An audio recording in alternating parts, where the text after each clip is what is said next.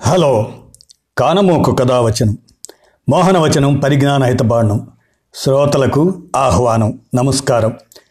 చదవదగునెవరు రాసిన తదుపరి చదివిన వెంటనే మరువక పలువురికి వినిపింపబూనిన అది ఏ పరిజ్ఞాన హితబాండమవుపో మహిళ మోహనవచనమై విరాజిల్లు. పరిజ్ఞాన హితబాండం లక్ష్యం ప్రతివారీ సమాచార హక్కు. ఈ స్ఫూర్తితోనే ఇప్పుడు గొప్ప వ్యక్తుల గురించి తెలుసుకుందాం. ఈ శీర్షికలో కుప్పకూలిన శరీరం నింగి దాటిన జ్ఞాన శిఖరం. డాక్టర్ దేవరాజు మహారాజు గారు రాసినటువంటి ఆయన విరచిత పరిచయమును మీ కానమోకు స్వరంలో వినిపిస్తాను. వినండి. కుప్పకూలిన శరీరం నింగి దాటిన జ్ఞాన శిఖరం. డాక్టర్ దేవరాజ్ మహారాజు ఆయన విరచిత పరిచయం అన్నమాట ఇది. అర్థమయ్యేట్టు చెప్పాలంటే అసలు దేవుడు లేడు. ఈ విశ్వాన్ని ఎవరూ సృష్టించలేదు. నేను ప్రగాఢంగా విశ్వసించేదేమంటే స్వర్గ నరకాలు లేవు. మరణానంతర జీవితం కూడా లేదు. అద్భుతమైన ఈ విశ్వరహస్యాల్ని తెలుసుకోవాలంటే మనకు ఉన్నది ఒక్క జీవితం మాత్రమే అని అంత బలంగా చెప్పిన డాక్టర్ స్టీఫెన్ హాకింగ్కు ఆ ఒక్క జీవితం కూడా ఎంతో దారుణంగా గడపాల్సి వచ్చిందని చాలామందికి తెలిసి ఉండకపోవచ్చు. ఆయన తన గురించి ఇలా చెప్పుకున్నారు. నా శరీరం నిస్సత్తువుగా కుర్చీలో కూలబడిపోవచ్చు కానీ నా మెదడు విశ్వాంతరాళాల్ని శోధిస్తుంది అని ఎంతో ఆత్మవిశ్వాసంతో చెప్పుకున్న భౌతిక శాస్త్రవేత్త హాకింగ్ పంతొమ్మిది వందల నలభై రెండు జనవరి ఎనిమిదిన ఇంగ్లండ్లోని ఆక్స్ఫర్డ్లో జన్మించిన హాకింగ్ ముప్పై ఏళ్ళు కేంబ్రిడ్జ్ విశ్వవిద్యాలయంలో ప్రొఫెసర్గా పనిచేసి పదవీ విరమణ చేశారు. హాకింగ్ తల్లి బ్రిటిష్ కమ్యూనిస్ట్ పార్టీ సభ్యురాలు. అందువల్ల స్టీఫెన్కు చిన్నప్పటి నుండి ప్రగతిశీల భావాలు అబ్బాయి. తండ్రి ఫ్రాంక్ మెడికల్ డాక్టర్ పరిశోధకుడు. విద్యార్థి దశలో పరిచయమైన జేన్ వైల్డ్తో పరిచయం ప్రేమగా మారి పెళ్ళి చేసుకున్నాడు. అప్పటికే అతనికి మోటార్ న్యూరోసిస్ వ్యాధి సోకింది. ఫైనల్ ఇయర్ ఉండంగా స్టీఫెన్లో ఏఎల్ఎస్ వ్యాధి లక్షణాలు కనిపించాయి. ఇది ఒక మోటార్ న్యూరాన్ వ్యాధి. ఈ వ్యాధి బయటపడినప్పుడు ఆయన కేవలం రెండు సంవత్సరాలు మాత్రమే బతకగలడని డాక్టర్లు చెప్పారు. అంటే ఆయన తన ఇరవై మూడో ఏట చనిపోవాల్సింది. కానీ ఇప్పుడు ఆయన చనిపోయే నాటికి డెబ్భై ఎనిమిదేళ్ళు బ్లాక్ హోల్స్పై పరిశీలనలు చేస్తున్న సమయంలోనే పంతొమ్మిది వందల అరవై ఐదులో గ్యాన్విల్లీ కైస్ కాలేజీ వారి ఫెలోషిప్ దొరికింది. దాంతో అప్లైడ్ మ్యాథమెటిక్స్ థియరిటికల్ ఫిజిక్స్ కాస్మాలజీలో పిహెచ్డి తీసుకున్న స్టీఫెన్ మొదట్లో క్లచెస్ ఉపయోగిస్తూ మెల్లగా నడిచేవారు. హాకింగ్ తన శారీరక లోపాల గురించి ఎవరితోనూ ఎక్కువగా చర్చించేవారు కాదు. విధిరాత దైవం వంటి వాటిని నమ్మేవారు కాదు. కాబట్టి వాస్తవ స్థితి ఎదుర్కోవడానికి సిద్ధపడేవారు. తన వైకల్యానికి సానుభూతి ప్రకటిస్తూ సహాయపడటానికి వచ్చేవారిని వారించేవారు. ఆయన తనను మొదట సైంటిస్టుగా గుర్తించాలనుకునేవారు. తరువాత పాపులర్ సైన్స్ రచయితగా ఆ తరువాత కొన్ని ఆలోచనలతో భావాలతో ఆశలతో కోర్కెలతో ఉన్న ఒక మామూలు మనిషిగా గుర్తించాలని కోరుకునేవారు. ఆయనది గొప్ప ధ్యేయమని కొందరంటే పిచ్చి పట్టుదల అని మరి కొందరనేవారు. భౌతిక శాస్త్రవేత్త Werner Israel Mozart composing symphony తెచ్చి స్టీఫెన్ తలకమర్చాడు దానివల్ల ఆయనకు తనను తాను వ్యక్తీకరించుకునే అవకాశం కలిగింది. దాన్ని అభ్యసించడానికి ఆయనకు కొంత సమయం పట్టినా తరువాత కాలంలో అది ఎంతో ఉపయోగపడుతూ వచ్చింది. పంతొమ్మిది వందల డెబ్భై నాటికి మాట పూర్తిగా పడిపోయింది. అతని హావభావాలు కుటుంబ సభ్యులకు అతి సన్నిహితులకు మాత్రమే అర్థమయ్యేవి. పంతొమ్మిది వందల ఎనభై ఐదులో ఆయనకు నిమోనియా పట్టుకుంది. తీవ్ర అస్వస్థత ఎదుర్కోవాల్సి వచ్చింది. ఫలితంగా ట్రాకియోటొమీ వచ్చింది. దాంతో ఇరవై నాలుగు గంటలు వైద్య పరిరక్షణలోనే ఉండేవారు. ఆ దశలో అమెరికన్ ఫౌండేషన్ ముందుకొచ్చి ఖర్చు భరించింది. మూడు షిఫ్టుల్లో నర్సులను ఏర్పాటు చేసి పర్యవేక్షించారు. కంప్యూటర్ ఇంజనీర్ డేవిడ్ ఒక చిన్న కంప్యూటర్ని స్టీఫెన్ హాకింగ్ వీల్ చైర్కి అమర్చాడు అందులోని సింథసైజర్ విషయాన్ని మాటగా మార్చి ఎదుటి వారికి వినిపిస్తుంది. అందుకోసం తన గొంతునే వాడమన్నాడు స్టీఫెన్.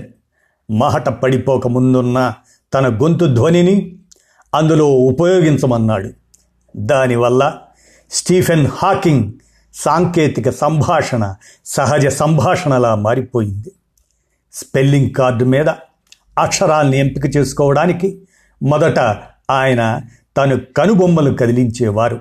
తరువాత పంతొమ్మిది వందల ఎనభై ఆరులో ఈక్వలైజర్ కంప్యూటర్ ప్రోగ్రాం ద్వారా అమర్చిన సాఫ్ట్వేర్ వల్ల రెండు వేల ఐదు వందల నుంచి మూడు వేల వరకు అక్షరాలు పదాలు వాడుక మాటలు అన్నీ ఒక చిన్న మీట నొక్కితే అందుబాటులోకి వచ్చే విధంగా ఉండేవి నిమిషానికి పదిహేను పదాలు టైపు చేయగల సామర్థ్యం ఆ సాఫ్ట్వేర్కి ఉండడం వల్ల ఆయన ఉపన్యాసాలు వ్యాసాలు రచనలు అన్నీ తయారవుతూ ఉండేవి. ఉపన్యసించాల్సిన చోట ఆ విషయాల్ని ముందుగానే స్పీచ్ సింథసైజర్కు పంపి సిద్ధంగా ఉంచుకునేవారు. దీంతో అక్కడ ఆయనే స్వయంగా మాట్లాడుతున్నట్లు ఉండేది. స్టీఫెన్ హాకింగ్ కేవలం మనిషి ఆత్మవిశ్వాసాన్ని నమ్మిన శాస్త్రవేత్త మేధావి. ఆయనను కాపాడుకోవడానికి కుటుంబమే కాదు సమాజమే కదిలి వచ్చింది. మనిషి కోసం మనుషులు కదిలి వచ్చినట్టయింది. అంతటి దయనీయ స్థితిలో కూడా ఆయన దేవుణ్ణి తలవలేదు ముడుపులు కట్టలేదు. పైగా వైజ్ఞానిక శాస్త్ర పరిశోధనల్లో దేవుడి ప్రమేయమే లేదని అన్నారు. మనిషి చేస్తున్న ఆవిష్కరణలు సాధిస్తున్న విజయాలు లేని దేవుడి ఖాతాలో వేస్తూ బతికే పలాయన వాదులున్నంతకాలం మార్పు రాదు. ఈ విషయం చెప్పడానికే స్టీఫెన్ హాకింగ్ శారీరక బలహీనత గూర్చి ఆయన అచంచల ఆత్మవిశ్వాసం గూర్చి ఇక్కడ మనం తెలుసుకోవాలి. రెండు వేల ఐదులో ఆయన తన పరికరం వాడటానికి చెంప కండరాలు కదిలించేవాడు. నిమిషానికి అది ఒక పదం మాత్రమే తీసుకునేది. అది ఇబ్బందిగా అనిపించడం వల్ల ఇంటెల్ పరిశోధకుల సహకారంతో లండన్లోని షిఫ్ట్ కీ కంపెనీ ముందుకు వచ్చింది. అంతకుముందు స్టీఫెన్ హాకింగ్ రాసిన పరిశోధన పత్రాల్లోని పదాలని వాక్యాల్ని విషయాల్ని తరచుగా వాడే వాడుక మాటల్ని అది గుర్తుపెట్టుకొని టైప్ చేసేది. ఈ పద్ధతి మనం రోజు వాడే స్మార్ట్ ఫోన్లలో కూడా చూస్తున్నాం. రెండు వేల తొమ్మిది నాటికి ఆయన తన వీల్ చైర్ను నడుపుకోలేని స్థితి వచ్చింది. మళ్ళీ హాస్పిటల్లో కూడా చేర్చాల్సి వచ్చింది. అలాంటి స్థితిలో కూడా ఆయన మానవ జాతి గురించి ఆలోచించారు. రాజకీయంగా సామాజికంగా పర్యావరణ పరంగా ధ్వంసమవుతున్న ఈ సమాజంలో మానవ జాతి మరో వందేళ్ళు కొనసాగేది ఎట్లా? అని బెంగపెట్టుకున్నారు యవ్వన దశలోనే వైద్యపరమైన శారీరక సమస్యలకు గురైన స్టీఫెన్ తన జీవితంలో నిశ్శబ్దంగా అనేక పోరాటాలు చేస్తూ వచ్చారు. నిస్సత్తువుగా మారిన తన శరీరంతో తాను పోరాడుతూ జ్ఞానకాంక్ష కోసం పోరాడుతూ డెబ్భై ఆరేళ్ళ వయసులో కూడా అచంచల ఆత్మవిశ్వాసంతో ఒక జ్ఞాన శిఖరంగా నిలబడటం ఆయన ప్రత్యేకత. మెదడు ఒక్కటి తప్ప మిగతా శరీరమంతా కుప్పకూలి ఉన్న హాకింగ్ తన ధ్యేయాన్ని రక్షణ కాలమైనా మరువలేదు. క్షణకాలమైన మరువలేదు. విశ్వ విజ్ఞానానికి తన వంతుగా కొత్త విషయాలని అందిస్తూనే వచ్చారు. మృత్యు అంచు మీద శ్వాసిస్తూ కూడా మనిషి విజయ పరంపర గూర్చి మాత్రమే ఆలోచించారు. డాక్టర్ స్టీఫెన్ హాకింగ్ ఒక రకంగా చెప్పాలంటే ఆరోగ్యంగా కనిపిస్తున్న దుర్బలులైన కోట్లాది జనం కంటే హాకింగ్ దృఢ సంకల్పుడు మానసిక బలశాలి. ఆయన ఆకాశమే హద్దు అనుకోలేదు. ఆ ఆకాశాన్ని ఇంకొంచెం పైకి ఎదగమని విసరకనే సవాలు విసిరారు. ఆయన పద్నాలుగు మార్చ్ రెండు వేల పద్దెనిమిది ఆ మహాశాస్త్రవేత్త స్టీఫెన్ హాకింగ్ గారు మరణించిన రోజు. రెండు వేల పద్దెనిమిది నాస్తికులకు అది ఒక విషాదకరమైన దినం. జనవరి ఎనిమిదిన ఆయన పుట్టిన రోజు సందర్భంగా ఆయన స్మరిస్తూ ఇంకొన్ని విషయాలు. స్టీఫెన్ హాకింగ్ గారి జయంతి జనవరి ఎనిమిది. ఆకాశమంత ఆశావాదం. నీ పాదాల వైపు కాదు అనంత విశ్వంలోని తారా తీరాల వైపు చూడాలని గుర్తుపెట్టుకో. చూసిన దాన్ని అర్థం చేసుకోవడానికి ఈ విశ్వం ఎలా ఆవిర్భవించిందో తెలుసుకోవడానికి ప్రయత్నించు. తెలుసుకోవాలనే ఆసక్తితో ఉండు. అప్పుడు జీవితం ఇంత సంక్లిష్టంగా ఉన్నా నువ్వు చేయడానికి సాధించడానికి ఏదో ఒకటి ఉంటుంది. మధ్యలో దేన్ని వదిలివేయకు అని స్టీఫెన్ హాకింగ్ ఖగోళ విజ్ఞానాన్ని భూమార్గం పట్టించిన స్టీఫెన్ హాకింగ్ చివరకు విశ్వాంతరాళంలోకి వెళ్ళిపోయారు. బిగ్ బ్యాంగ్ థియరీపై పరిశోధనలతో ఓ కుదుపు కుదిపిన విఖ్యాత భౌతిక శాస్త్రవేత్త భూగోళానికి ఇక సెలవన్నారు. కృష్ణ బిలాల రేడియేషన్ వాదనతో సైన్స్ ప్రపంచానికి దిశానిర్ధం చేసిన దిశానిర్దేశం చేసిన వైజ్ఞానిక వైతాళికుడు మౌనంగా నిష్క్రమించారు. పక్షవాతంతో శరీరం సహకరించపోయినా యాభై ఐదు ఏళ్ళుగా చక్రాల కుర్చికే పరిమితమైన అణువు నుంచి అంతరిక్షం వరకు దర్శించిన కాలజ్ఞాని నిశ్శబ్దంగా కాలం కథలో కలిసిపోయారు. ఖగోళ శాస్త్రవేత్త గెలీలియో వర్ధంతి రోజు పుట్టి అపర ఐన్స్టీన్గా పేరొందిన స్టీఫెన్ హాకింగ్ చివరకు తనకెంతో ఇష్టమైన ఐన్స్టీన్ జయంతి రోజే దిగంతాలకు తరలిపోయారు. విధిరాతను ఎదిరించి విశ్వరహస్యాలను ఛేదించిన ప్రపంచ ప్రఖ్యాత భౌతిక శాస్త్రవేత్త స్టీఫెన్ హాకింగ్ యాభై ఐదు సంవత్సరాలుగా అత్యంత అరుదైన నాడీ కణ వ్యాధితో బాధపడుతూ పక్షవాతానికి గురై చక్రాల కుర్చీకే పరిమితమైన ఆ అపర ఐన్స్టీన్ కేంబ్రిడ్జిలోని తన నివాసంలో బుధవారం ఉదయం కన్నుమూశారు. చివరి దశలో కూడా ఆయన శారీరకంగా ఇబ్బంది పడలేదని ఎప్పటి నుంచో ఉన్న మోటార్ న్యూరాన్ వ్యాధే ఆయనను చివరకు తీసుకుపోయిందని హాకింగ్ పిల్లలు లక్కీ రాబర్ట్ టిమ్ స్వయం సంయుక్తంగా ఓ ప్రకటనలో వెల్లడించారు. ఆధునిక ప్రపంచంలో ఎక్కువ మందికి తెలిసిన భౌతిక శాస్త్రవేత్తలు ఇద్దరే ఇద్దరు. ఒకరు ఆల్బర్ట్ ఐన్స్టీన్ కాగా రెండో వారు స్టీఫెన్ హాకింగ్. న్యూటన్ ప్రతిపాదించిన గురుత్వాకర్షణ సిద్ధాంతానికి ప్రతిగా ఐన్స్టీన్ సాపేక్షతా సిద్ధాంతాన్ని నిర్వచించారు. హాకింగ్ మరో అడుగు ముందుకు వేసి బిగ్ బ్యాంగ్ థియరీని ముందుకు తెచ్చారు.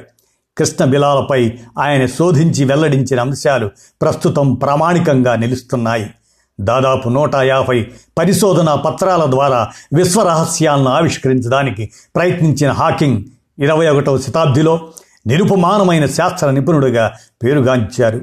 పక్షవాతం కమ్మేసిన స్పీచ్ సింథసైజర్ ద్వారా తన మనోభావాల్ని హాకింగ్ వెల్లడించేవారు. హాకింగ్ వివిధ అంశాలపై చేసిన వ్యాఖ్యానాలు పత్రికలకు పతాక శీర్షికలయ్యాయి. కృత్రిమ మేధస్సు మానవాళికి ప్రమాదకరమని గ్రహాంతర వాసుల వల్ల భూగోళ వాసులకు ముప్పు ఉండవచ్చునని అంతరిక్షంలో కాలనీలు నిర్మించుకోవాల్సిన సమయం వస్తుందని వాతావరణ మార్పులపై తక్షణ నిర్దిష్ట చర్యలు తీసుకోకపోతే శుక్రగ్రహం మాదిరిగానే భూగోళం కూడా అగ్నిగుండంగా మారిపోతుందని హాకింగ్ హెచ్చరించారు. మానవాళి భవిష్యత్తును ఎదురయ్యే సవాళ్ళను పరిష్కార మార్గాలను వివరించిన ఈ కాలజ్ఞాని అద్భుతమైన ఆవిష్కరణల్ని సశాస్త్రీయమైన సిద్ధాంతాల్ని మనకు మిగిల్చి వెళ్ళిపోయాడు. స్టీఫెన్ హాకింగ్ చిన్నతనంలో సాధారణ విద్యార్థే. ఎనిమిదేళ్ళ వరకు సరిగ్గా చదవటమే వచ్చేది కాదు. పరీక్షల్లో మంచి గ్రేడ్లు వచ్చేవి కాదు. అయినా స్నేహితులంతా హాకింగ్ను ఐన్స్టీన్ అని నిక్నేమ్తో పిలిచేవారు. బొటాబొటి మార్కులతోనే ఆయన ఆక్స్ఫర్డ్ ప్రవేశ పరీక్ష ఉత్తీర్ణుడై ఫిజిక్స్ చదవటానికి స్కాలర్షిప్ పొందారు బాల్యం నుంచి పరిశోధనపై హాకింగ్కి ఎంతో ఆసక్తి. ఇంట్లో గడియారాలు రేడియోలను విప్పేసేవాడు. కానీ తిరిగి ఎలా బిగించాలో తెలిసేది కాదని ఒకసారి చెప్పారు. పంతొమ్మిది వందల అరవై మూడులో స్టీఫెన్ హాకింగ్కు ఇరవై ఒకేళ్ళ వయసులో నరాల వ్యాధి బారిన పడ్డారు. శరీరాన్ని నెమ్మదిగా పక్షవాతానికి గురి చేసే మోటార్ న్యూరాన్ వ్యాధికి గురైనట్లు వైద్యులు గుర్తించారు. హాకింగ్ రెండేళ్ళు బతకడం కూడా కష్టమని ఆశలు వదులుకోవాలని చెప్పారు. కానీ శరీరం కదలకపోయినా చక్రాల కుర్చీకే పరిమితమైన ఆత్మవిశ్వాసంతో ఆయన డెబ్భై ఆరేళ్ళ పాటు జీవించారు. నరాల వ్యాధితో స్టీఫెన్ హాకింగ్ క్రమంగా రాసే సామర్థ్యాన్ని కోల్పోయారు. మాట్లాడలేకపోయారు. ఆ సమయంలోనే కళ్ళతోనే ఈక్వేషన్స్ అర్థం చేసుకోవటం మొదలుపెట్టారు. తన సంజ్ఞలను అక్షరాలుగా మార్చే కమ్యూనికేషన్ డివైజ్ను రూపొందించి పరిశోధనలు అధ్యయనాలు కొనసాగించారు. కొన్నేళ్ళకు ఆ చెయ్యి కూడా పక్షవాతానికి గురైంది. దీంతో తన చెంప కండరాలతో కమ్యూనికేషన్ డివైజ్ను నియంత్రించారు పంతొమ్మిది వందల అరవై ఆరులో ప్రాపర్టీస్ ఆఫ్ ఎక్స్పాండింగ్ యూనివర్సెస్ అనే పరిశోధనా పత్రం సమర్పించారు. విశ్వ ఆవిర్భావానికి సంబంధించి నూట ముప్పై నాలుగు పేజీల ఆ పరిశోధనా పత్రాన్ని మొదటిసారి ఆన్లైన్లో అందుబాటులోకి తెచ్చినప్పుడు ప్రపంచవ్యాప్తంగా సైన్స్ ప్రేమికులు దానిని డౌన్లోడ్ చేసుకోవటానికి పోటీ పడ్డారు దీంతో యూనివర్సిటీ వెబ్సైట్ క్రాష్ అయింది. పంతొమ్మిది వందల డెబ్భైలో హాకింగ్ సంచలనం సృష్టించారు. కృష్ణ బిలాలు కూడా రేడియేషన్ ఉత్పత్తి చేస్తాయని ఆయన ధృవీకరించారు. దీనిని హాకింగ్ రేడియేషన్ అని పిలుస్తారు. రెండు వేల పద్నాలుగులో స్టీఫెన్ హాకింగ్ స్ఫూర్తిదాయకమైన జీవితం ఆధారంగా ద థియరీ ఆఫ్ ఎవ్రీథింగ్ అనే సినిమా కూడా వచ్చింది. హాలీవుడ్లో విజయవంతమైన ఈ సినిమా ఐదు విభాగాల్లో ఆస్కార్కు నామినేట్ అయ్యింది. నాలుగు గోల్డెన్ గ్లోబ్ అవార్డులను పది బాఫ్టా అవార్డులు పొందింది. ఈ అనంత విశ్వంలో మనం ఏకాకులమా అనే ప్రశ్నకు సమాధానం అన్వేషిస్తూ రెండు వేల పదిహేనులో బ్రేక్ త్రూ ఇనిషియేటివ్స్ పేరుతో గ్రహాంతర జీవులపై అన్వేషణ ప్రాజెక్టు ప్రారంభించడానికి స్టీఫెన్ హాకింగ్ సహకారం అందించారు. ఒకవేళ గ్రహాంతర జీవులు ఉంటే భూమి మీద మనుషులకు ప్రమాదం వాటిల్లవచ్చు అని కూడా ఆయన చెప్పారు. అలాంటి గొప్ప వ్యక్తి ఆయన కుప్పకూలిన శరీరం నింగి దాటిన జ్ఞానశిఖరం. విన్నాం కదా అలాంటి మహనీయుడి జీవితం గొప్ప నాస్తికుడు ప్రపంచంలో గొప్ప శాస్త్రవేత్త. ఆయన జీవితం నాస్తికులకు ఎంతో ఉత్తేజకరమైనది. విన్నారుగా ధన్యవాదాలు.